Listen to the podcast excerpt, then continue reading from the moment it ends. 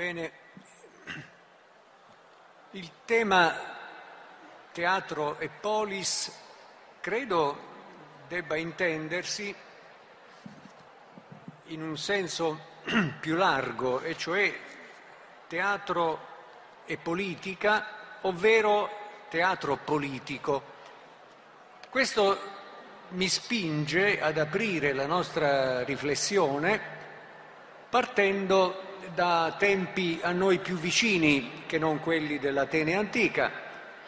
E in particolare vorrei riferirmi ad una stagione molto fervida della storia culturale e politica europea, in particolare tedesca, del primo dopoguerra, degli anni venti, dei primissimi anni venti in Germania, allorché nello spirito della neonata Repubblica tedesca e nel fervore di movimenti politici particolarmente interessati al riscatto proletario, nasce il teatro proletario di Erwin Piscator, cioè di un grande uomo di teatro vissuto fino a tempi relativamente a noi vicini, nato alla fine dell'Ottocento. Piscator lancia eh, questa formula, teatro, teatro proletario, con un intento, potremmo dire, provocatorio, di rottura rispetto alla tradizione del teatro popolare, ovvero per il popolo. Dice Piscator, noi non dobbiamo fare arte, dobbiamo fare propaganda politica. E quindi mette in scena dei drammi squisitamente politici che riguardano l'attualità più vicina, tem, celebre dramma da lui messo in scena che si intitola Ad onta di tutto, raffigura una situazione drammatica del 1914, siamo nel 20 quando va in scena questo dramma, ed è una situazione concreta datasi eh, quando il grande esponente, coraggioso esponente del socialismo tedesco, Karl Liebknecht, con la divisa militare addosso perché richiamato alle armi, sebbene fosse parlamentare, protesta contro un comizio patriottico, distribuisce volantini antimilitaristi e viene arrestato. È un deputato sotto le armi che fa propaganda contro la guerra che è scoppiata da poco e viene arrestato. L'arresto di Liebknecht viene raffigurato in questo dramma di Piscator in una maniera particolarmente atroce, e cioè la folla che gli avrebbe fino a quel punto dato ascolto si ritrae, lo lascia solo. Questa situazione viene posta sulla scena, il pubblico viene coinvolto nel dramma, come si suol dire viene infranta la quarta parete ed è in certo senso la, il germe di una innovazione novecentesca fondamentale nel teatro tedesco e non soltanto tedesco, e cioè il teatro epico brechtiano, che ha come proposito, come principio, la rottura della quarta parete e il coinvolgimento diretto del pubblico in funzione della tematica squisitamente politica portata sulla scena. I due Piscator da una parte, Brecht dall'altra, si dividono perché Piscator si ostina nel rifiuto dell'artisticità del teatro. Il teatro non è arte, è lotta, mentre Brecht si propone attraverso una carriera teatrale ricchissima, complessa, affascinante, di produrre teatro politico che sia al tempo stesso una elaborazione artistica. Quindi abbiamo due polarità, potremmo dire, teatro e politica, arte e teatro. Ma questa tradizione che ho voluto ricordare così brevemente, partendo da un'esperienza così eh, bruciante, nella persona di Piscator si è, eh, come dire, completata nel secondo dopoguerra con la vicenda del vicario di Ochut.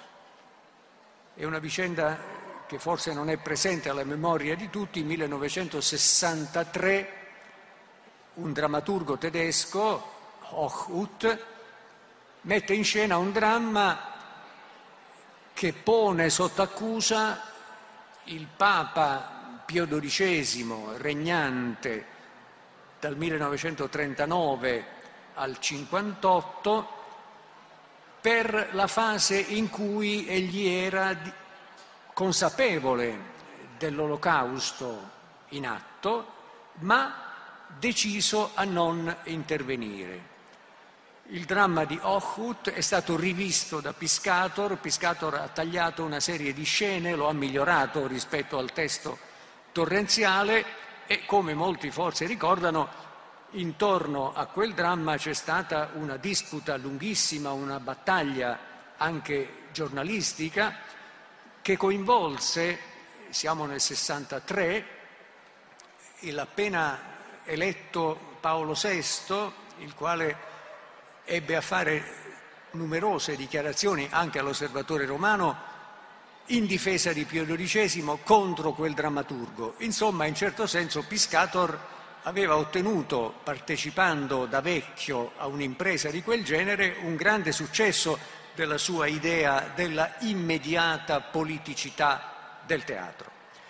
Ma questa tradizione, torno a dire, è molto lunga.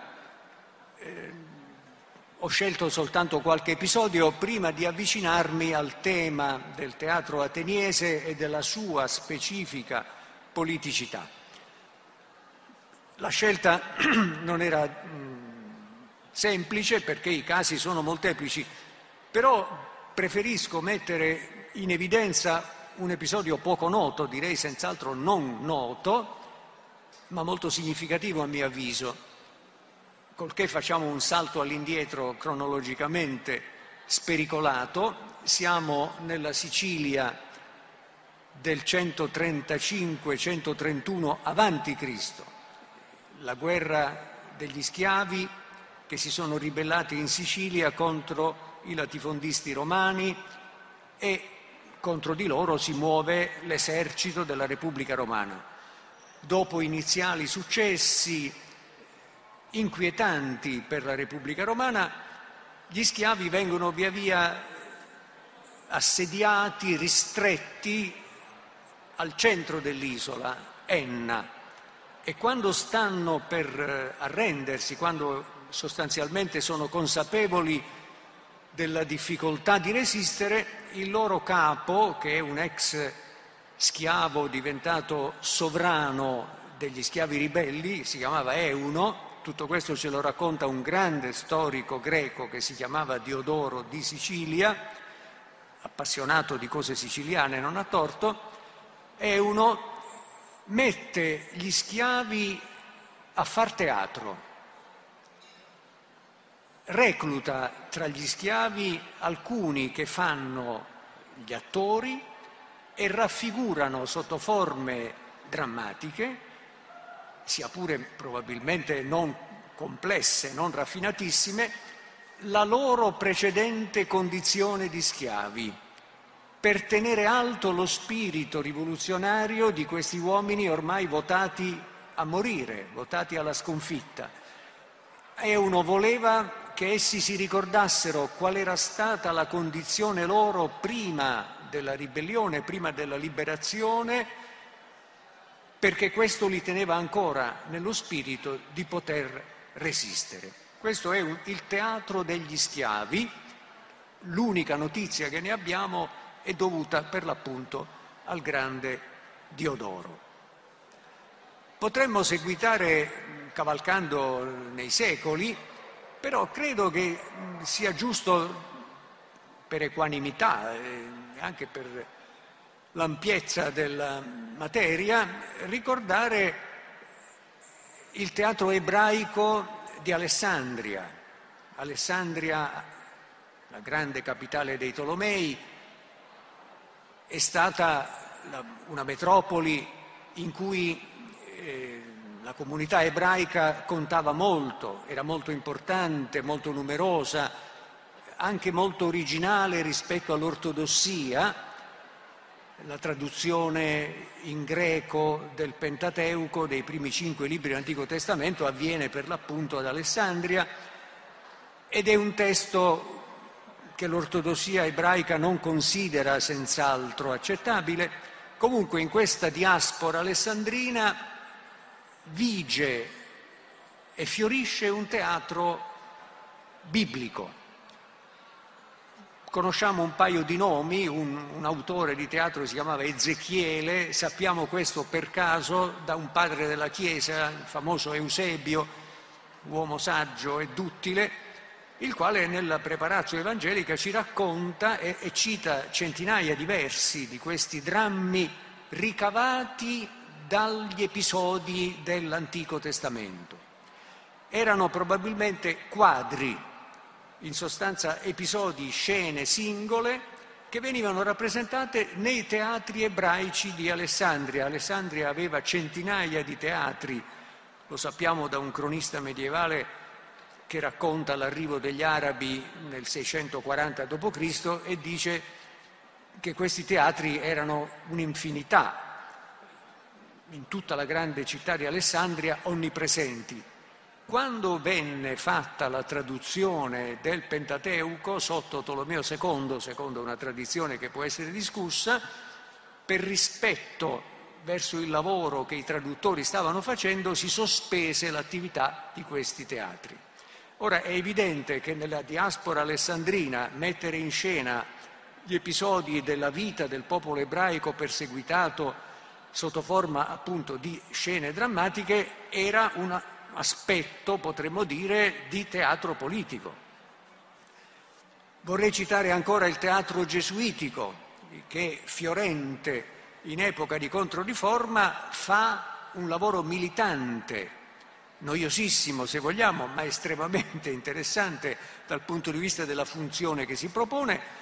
E poi ancora vorrei ricordare la fioritura teatrale negli anni della Rivoluzione francese con una produzione teatrale pervasiva, naturalmente estremamente discutibile dal punto di vista della qualità, ma didattica, avente come obiettivo di tenere alto lo spirito civico, lo spirito rivoluzionario. La devianza, potremmo dire, rispetto a quel fervore di quegli anni è invece con Bonaparte la creazione di un teatro di regime. No?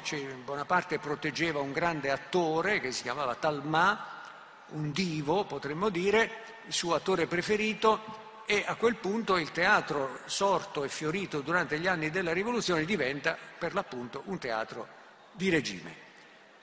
Ma qual è la differenza rispetto alla città antica di tutti questi vari episodi che ho ricordato, compresi quelli anomali della città di Alessandria e della diaspora ebraica e degli schiavi di Enna.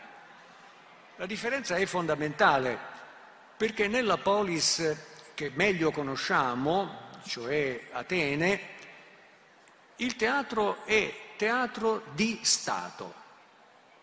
Il, l'attore, l'autore non deve conquistare il pubblico, il pubblico è assicurato dal fatto stesso che è la città il committente e la rappresentazione teatrale fa parte di un meccanismo inerente al funzionamento della città.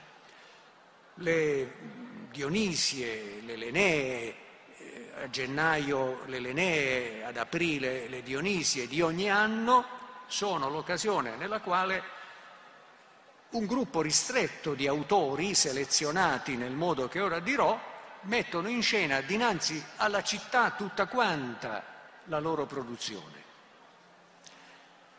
E naturalmente questo ci porta subito ad una domanda. Io ho detto la città tutta quanta, ma non era retorica, lo dicevo a ragion veduta, Perché? Intanto perché c'è una novità, potremmo dire dirompente, anche le donne sono presenti nel teatro. Esse invece, nella democratica Atene, eh, non, sono delle non persone, non, non sono presenti in nessuna delle attività pubbliche della città, men che meno nell'assemblea decisionale. Aggiungiamo un altro dato che giustifica l'espressione tutta la città. Mentre le sedi decisionali, l'assemblea innanzitutto, sono relativamente popolate, c'è un assenteismo abbastanza pronunciato, abbiamo qualche testimonianza, sappiamo per esempio che un'assemblea di 5.000 persone presenti era già un'eccezione, era un momento alto, rispetto a una popolazione maschile di condizione libera, di, di cittadinanza piena di 30.000, quindi è una piccola parte del corpo civico che va all'assemblea, laddove al teatro, nei limiti fisici degli spazi disponibili, ci sono tutti. Nel simposio platonico, che è una festa in casa di Agatone, autore di tragedie festeggiato perché nell'anno 416 ha conseguito il primo premio, ha vinto il primo premio nel, nei concorsi drammaturgici, gli viene detto hai vinto dinanzi a 30.000 spettatori. Difficile che nello spazio del teatro di Dioniso ci fossero 30.000 posti, però è una cifra che vuol dire una partecipazione straordinaria, tanto più che nelle Dionisie, cioè nelle grandi feste, le più solenni, le più ufficiali, anche i non ateniesi assistevano agli spettacoli. E quando si dice non ateniesi si intende i tanti cittadini delle città alleate o suddite, potremmo dire, con espressione forse più veridica, dinanzi ai quali fare teatro è più impegnativo che non dinanzi ai soli ateniesi, cosa che invece avviene alle Lenee. Dunque teatro di Stato vuol dire innanzitutto il fatto che il committente è la città e che il pubblico è assicurato, è, è ovvio che ci sia, è desideroso di esserci e non c'è alternativa, non ci sono iniziative concorrenti. Quello è il luogo di formazione al pari dell'educazione pubblica annuale affidata al leader più importante che celebra i morti in guerra, con un tipo di oratoria che noi conosciamo abbastanza bene perché ne abbiamo 3-4 esempi, il famoso epitafio. L'epitafio è un genere oratorio ben preciso in cui un leader riconosciuto rievoca dinanzi a tutti i cittadini i fondamenti della comunità, della città.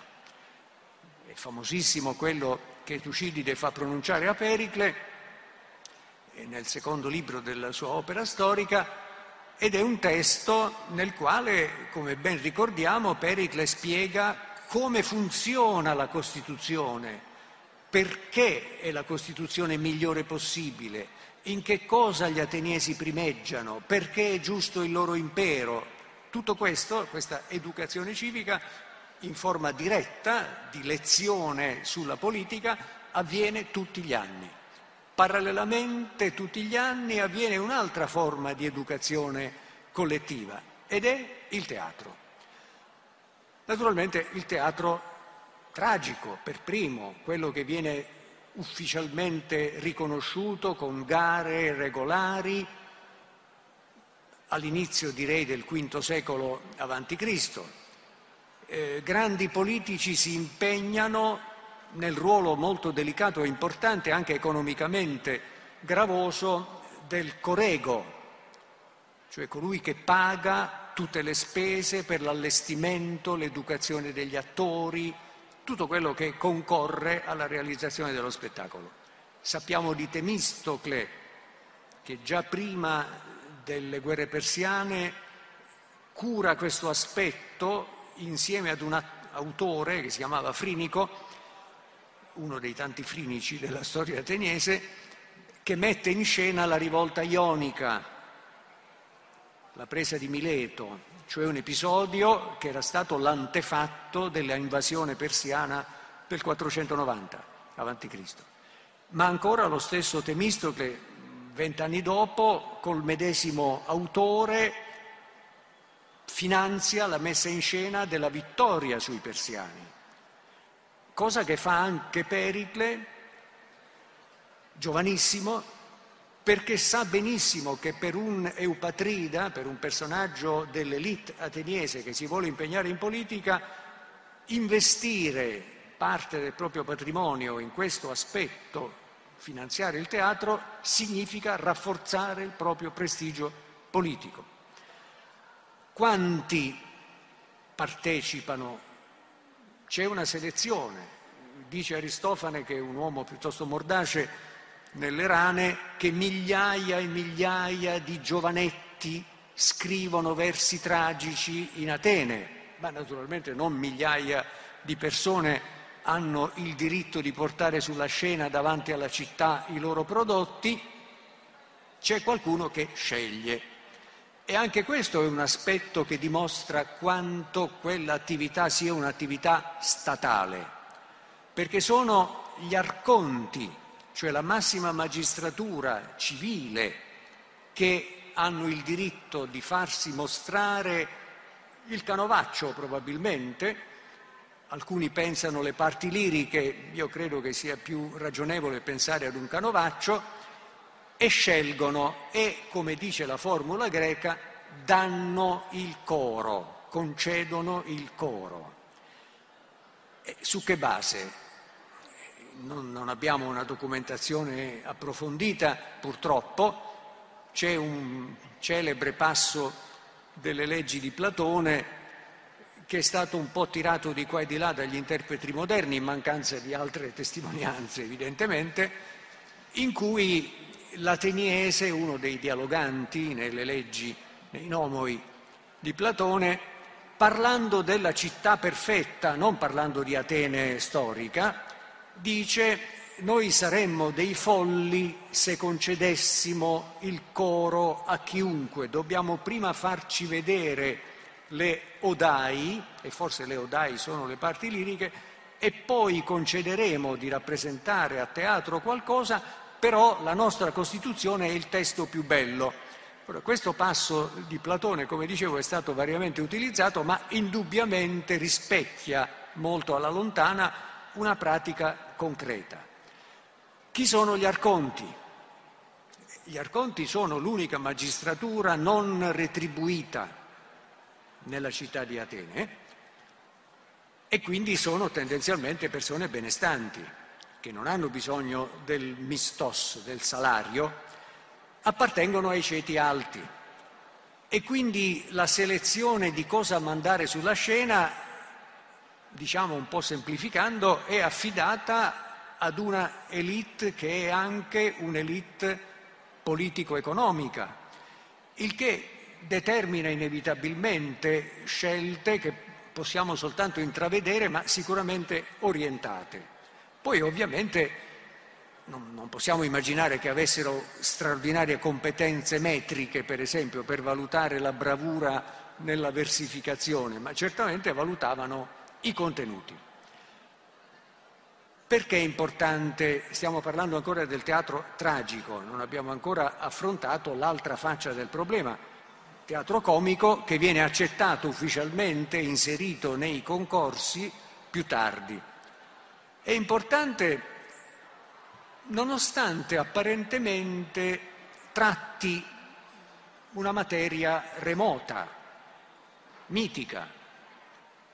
Ho ricordato prima Temistocle e i suoi albori, parlo di Temistocle come una persona nota, ma penso che lo sia, nel senso che il grande vincitore della guerra contro la Persia, insomma, un personaggio rilevantissimo cui Plutarco ha dedicato una biografia strepitosa.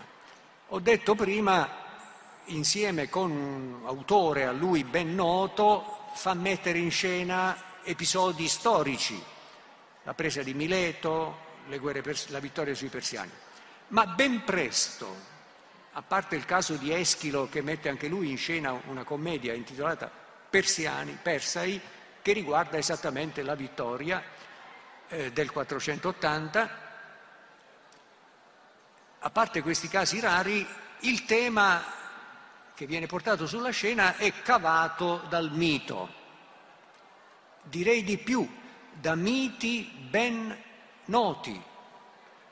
La, lo spettatore in certo senso è già preparato perché la materia che viene messa sulla scena gli è familiare, tante volte viene riproposta di anno in anno dai più diversi autori, con variazioni molteplici, che è il lato più entusiasmante, se vogliamo, della laicità del pensiero greco. Il fatto che il mito, che è come dire il corpus eh, religioso, chiamiamolo così con un termine improprio, non è definito dentro cancelli rigidi, non c'è un'unica versione di esso. Euripide, Eschilo e tanti altri di cui non abbiamo l'opera attingono a questo patrimonio ma lo modificano, lo presentano in forme specifiche, è un mito aperto. Molto importante questo lato, non solo perché dimostra l'apertura mentale, potremmo dire la laicità per l'appunto del eh, pensiero eh, religioso mitico eh, greco, ma anche per un'altra ragione, che queste variazioni introdotte sono altrettanti messaggi, altrettante comunicazioni appena cifrate, appena velate, parlano dell'attualità attraverso il mito. Faccio un solo esempio o un paio, forse molto noto. Non voglio ricordare Antigone, che è sempre molto amata, giustamente, forse in tutti i licei del mondo e ancora in Italia, paese dove tuttora si legge il greco nelle scuole.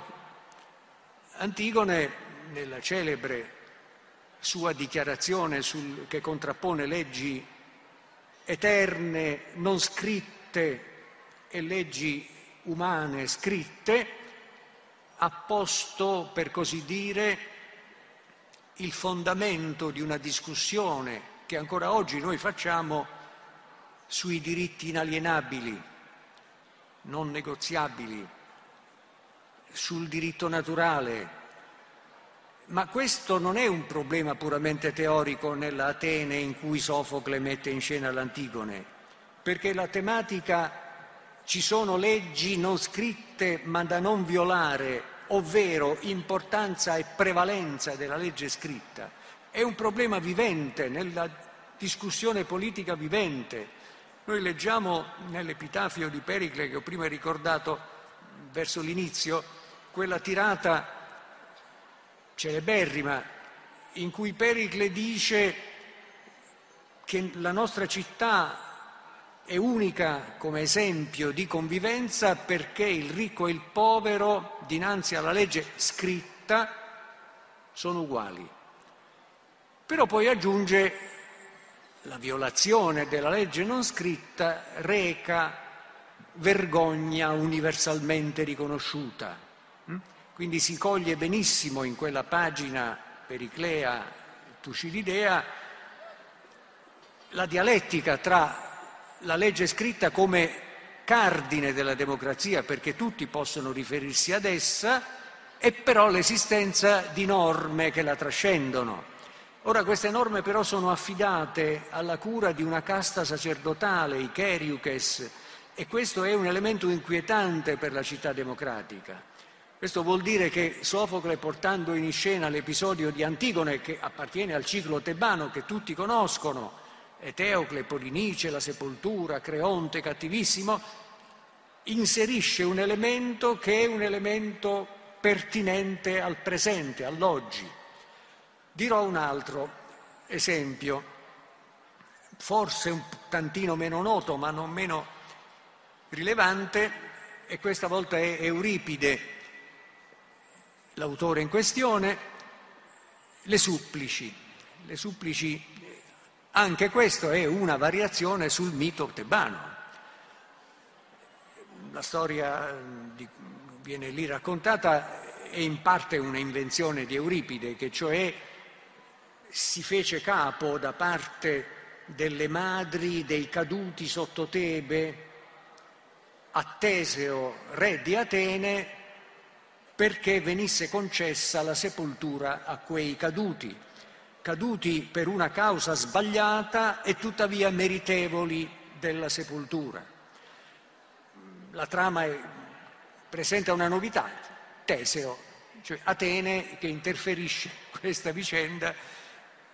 Teseo, personaggio anch'esso titolare di una vita plutarchea molto interessante, messo in relazione con Romolo, nella tragedia inizialmente nelle supplici, ripeto, 424 a.C. probabilmente la data, nel frattempo gli ateniesi hanno perso un sacco di uomini nella battaglia di Delion e c'è stata una trattativa per i cadaveri da recuperare allora mettere in scena un dramma in cui si parla della sepoltura dovuta ai caduti in una battaglia sbagliata allude al presente.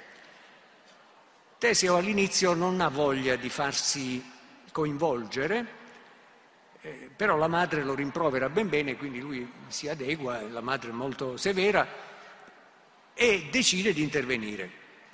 A questo punto Euripide inserisce un fuor d'opera, potremmo dire, che non ha nulla a che fare col mito, altro caso di variazione intenzionale del mito. E mette in scena che cosa? L'arrivo di un araldo tebano, l'araldo tebano che interpella brutalmente, duramente Teseo che ha davanti, ma lui non sa chi sia Teseo, e dice chi è qui il tiranno?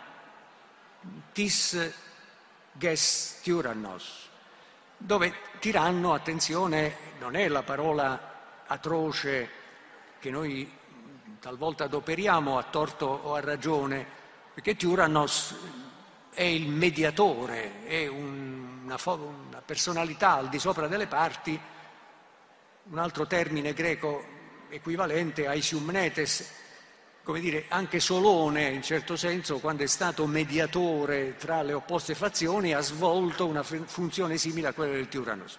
Quindi la domanda non è una domanda offensiva in quanto adopera il termine tiranno, è una domanda che irrita Teseo e lo provoca ad una risposta perché assume che ci sia un capo. Infatti Teseo reagisce si instaura tra lui e l'Araldo una discussione, potremmo dire peripoliteias, sull'ordinamento politico, sui sistemi politici. E mentre l'Araldo ha buoni argomenti contro la democrazia, personale politico corrotto e parolaio, eh, decisioni prese da incompetenti, Teseo replica con gli stessi argomenti e talvolta con le stesse parole che noi leggiamo nell'Epitafio Pericleo. La legge è uguale per tutti, il povero e il ricco contano alla stessa maniera.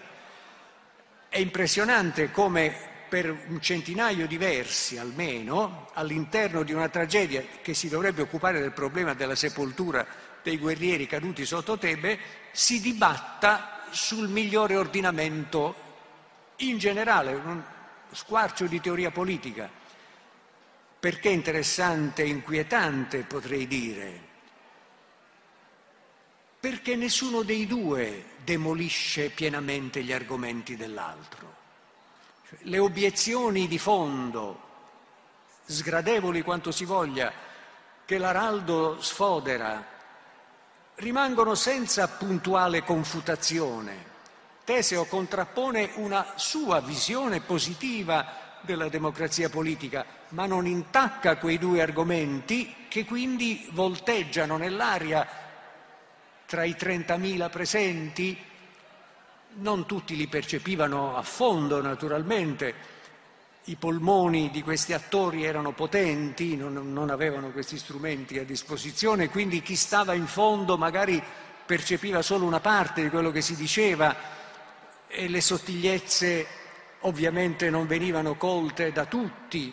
Tuttavia il pubblico veniva investito attraverso la scena tragica e attraverso il riutilizzo di un mito ultra conosciuto di problematiche aperte, di problematiche che sono quelle del Socrate platonico che interroga i politici e li mette in difficoltà.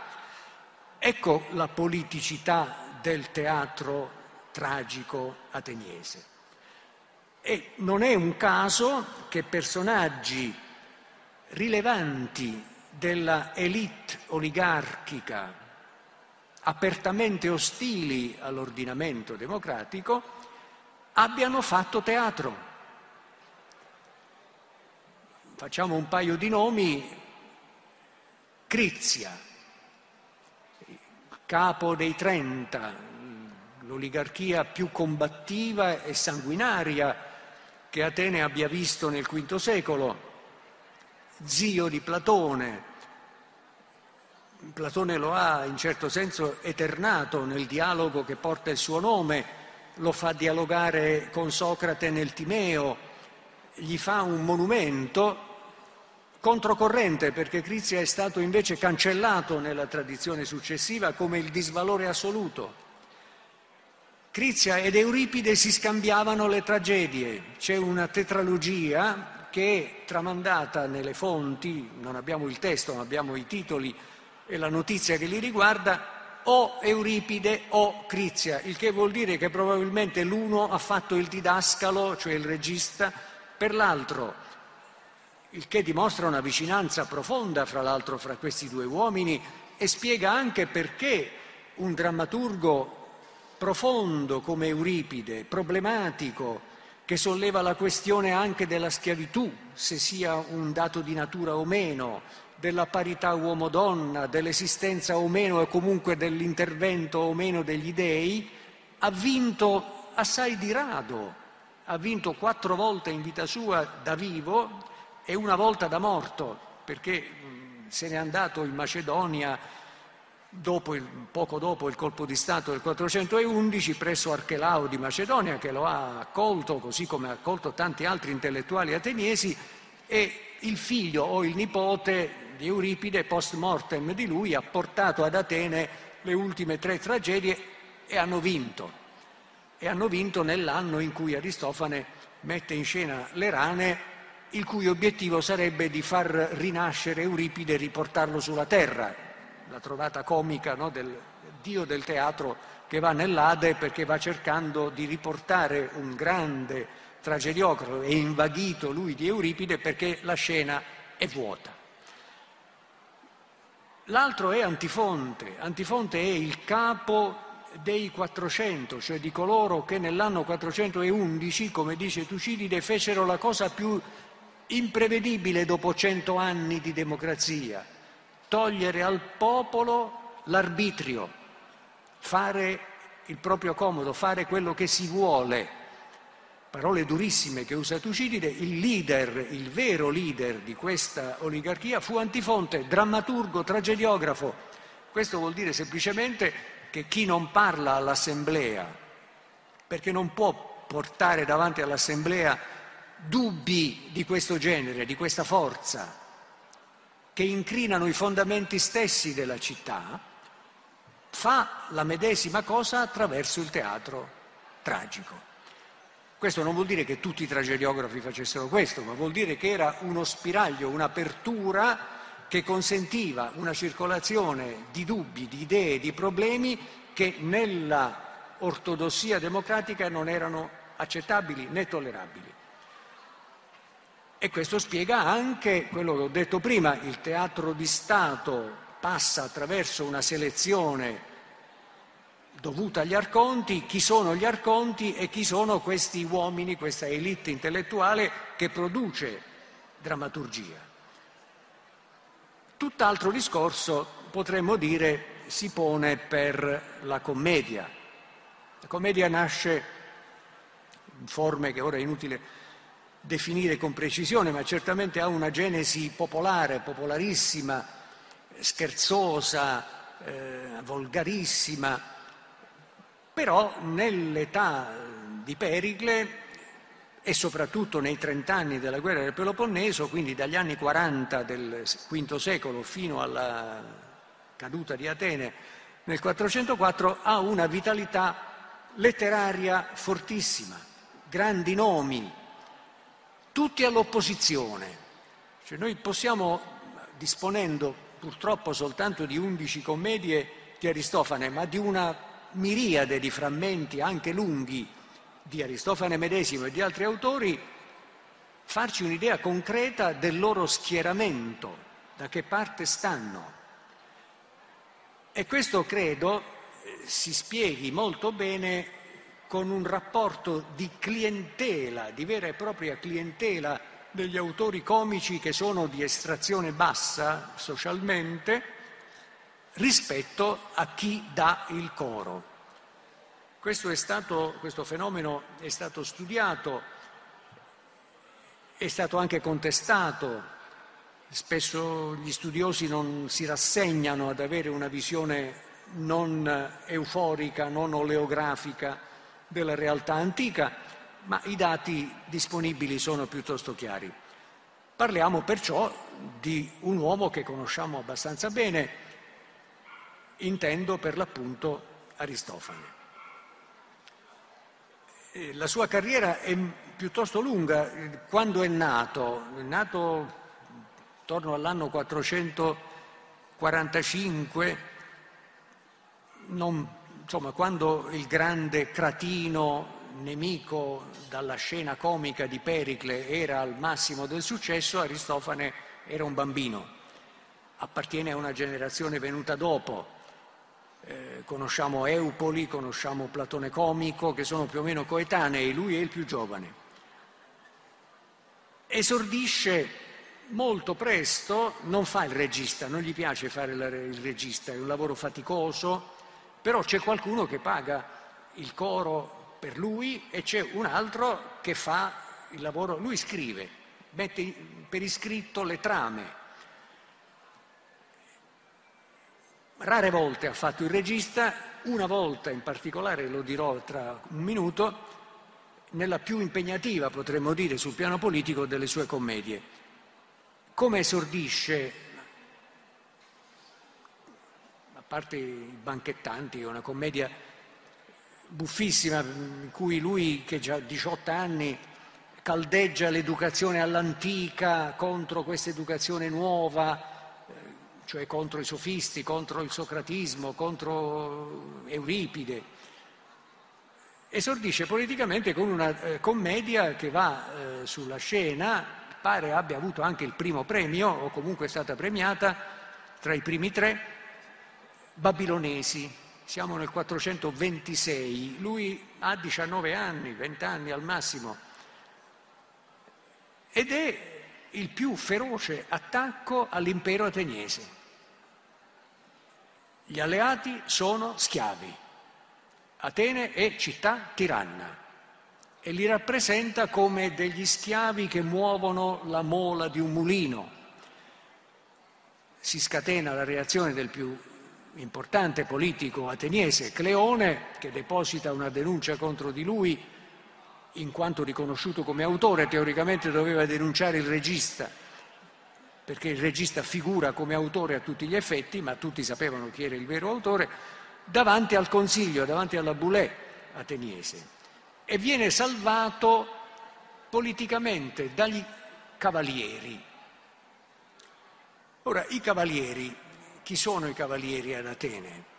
Sono contemporaneamente una classe di censo, la più alta insieme ai pentacosiomedimni, insomma le, le persone più ricche, e sono anche mille militari, un corpo di elite potremmo dire, che ha un cavallo locura, eccetera, fanno delle manifestazioni puramente eh, estetiche, perché Atene non ha mai fatto una battaglia eh, con la cavalleria, e sono in sostanza i garanti della conservazione.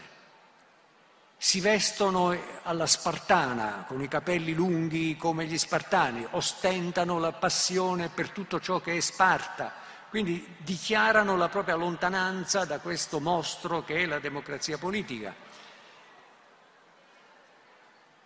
I cavalieri, i cavalieri erano odiati.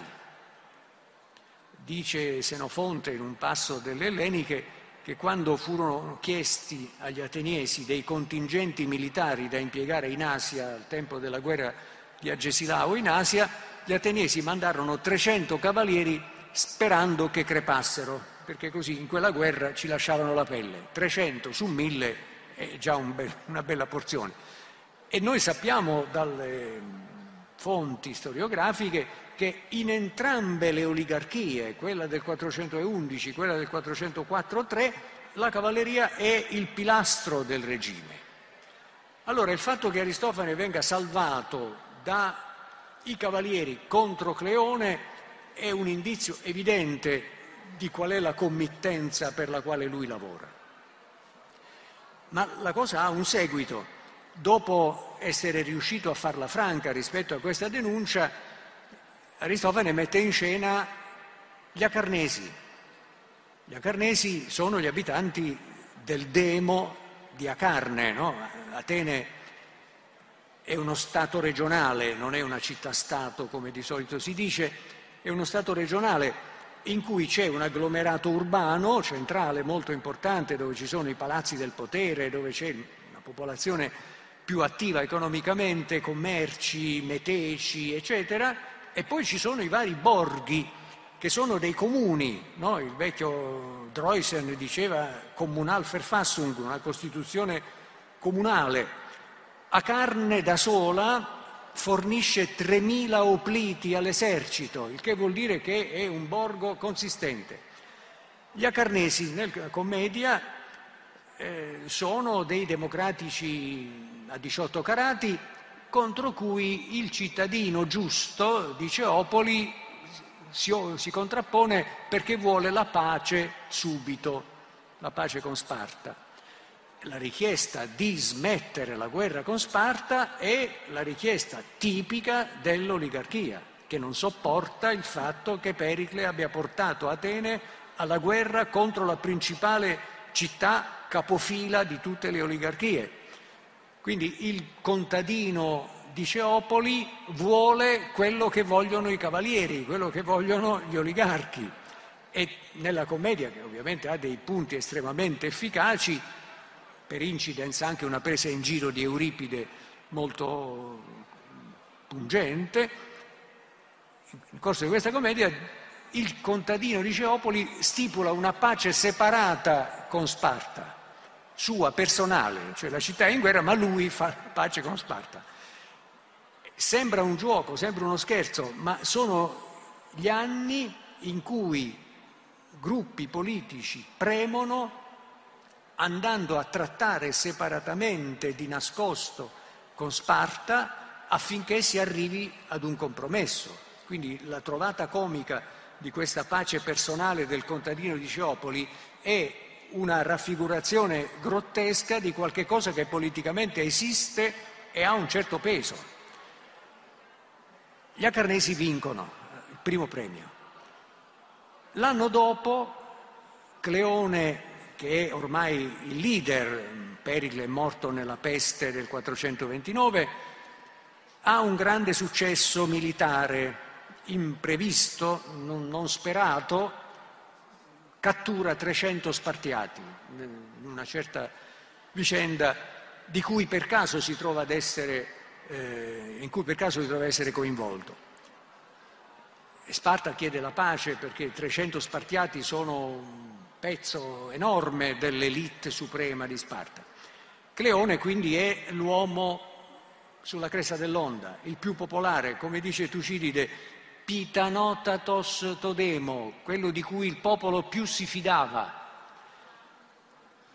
Cavalieri, la, la, commedia in questione, 424, mentre Cleone ha vinto per caso questa battaglia e si presenta alle elezioni che si svolgeranno poco dopo per essere eletto stratego, Aristofane mette in scena i cavalieri. La, novi- la, straordinaria novità di questa commedia, che ebbe un grandissimo successo, non è tanto il fatto che questa volta Aristofane fa lui da regista, ma è il fatto che un gruppo di 24 cavalieri in carne ed ossa sono il coro, cioè un coinvolgimento diretto di una parte di questa elite, di questo corpo militare di elite, addirittura sulla scena, sono il coro e quindi pronunciano il loro corifeo la parabasi, cioè quella tirata strettamente politica,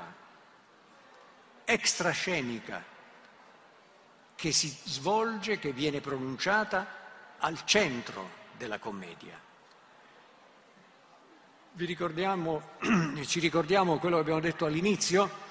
Rompere la quarta parete, il teatro epico brechtiano, il teatro politico propagandistico di Piscator, in cui il pubblico viene coinvolto, si parla direttamente di politica? Bene, l'antenato di questa procedura novecentesca d'avanguardia è la parabasi della commedia attica antica, perché nella parabasi non soltanto l'autore parla dell'attualità più bruciante, ma mentre il corifeo recita quei versi, che sono quasi prosa, non c'è azione scenica. Il coro si toglie gli addobbi che ha addosso e parla direttamente, rompendo la quarta parete. La parabasi dei cavalieri è un caso unico nella produzione aristofanea, perché quella parabasi la pronunciano esattamente i cavalieri, cioè coloro alla cui protezione politica lui deve tutto in quegli anni. Bene, c'è, per concludere questa carrellata forse troppo rapida, da fare un'osservazione che forse era implicita in quello che abbiamo detto sin qui, ma è meglio renderla chiara. E la farò usando le parole di un grande interprete della grecità e in particolare della commedia antica commedia antica è quella che muore con la fine della guerra, con la fine dell'impero, poi ci sarà Menandro, ci sarà la commedia borghese che parla di fatti privati che interessano fino a un certo punto, innocui politicamente. La commedia attica antica è quello che abbiamo cercato ora di dire. L'interprete al quale mi riferisco è un pensatore dell'Ottocento, Friedrich Nietzsche, nelle sue lezioni sulla letteratura greca anno 1875. Era già stato travolto, potremmo dire, dalla disputa violentissima provocata dalla, dal suo libro Nascita della tragedia. La sua vicenda accademica sta per concludersi. Queste lezioni egli le scriveva e per fortuna si sono salvate e nel 1912 furono finalmente pubblicate. Bene, nel 75, 1875 lui fa un corso sul pubblico dei generi letterari greci e coglie modernamente, in modo estremamente moderno, che il pubblico, in quanto committente, determina i generi letterari. In particolare lui dice della commedia e viene subito a parlare di Aristofane, ovviamente perché è quello che conosciamo meglio. E lui dice, Aristofane giovanissimo, parla come un vecchio, ma è poco più che un ragazzo, è l'organo del partito oligarchico, cioè dei cavalieri che vogliono la pace subito con Sparta, che detestano la nuova cultura, che detestano la nuova musica, la nuova spiritualità, la problematicità introdotta dalla sofistica, eccetera, eccetera. Il demo, dice Nietzsche in questa pagina, non è il pubblico, è il bersaglio della commedia aristofanea. Perché il demo, cioè quella parte politicizzata della cittadinanza che va all'assemblea, è una minoranza politicizzata rispetto alla quale la grande maggioranza silenziosa che non va all'assemblea ma va a teatro si pone in assoluta antitesi. Per quello il demo è il bersaglio. Questa distinzione tra popolo e demo, che è fondamentale per capire il successo della commedia, il successo di una commedia politica così ostile al regime democratico, è la distinzione a partire dalla quale Nietzsche descrive efficacemente il pubblico della commedia. Ma Aristofane non ha soltanto fatto questo.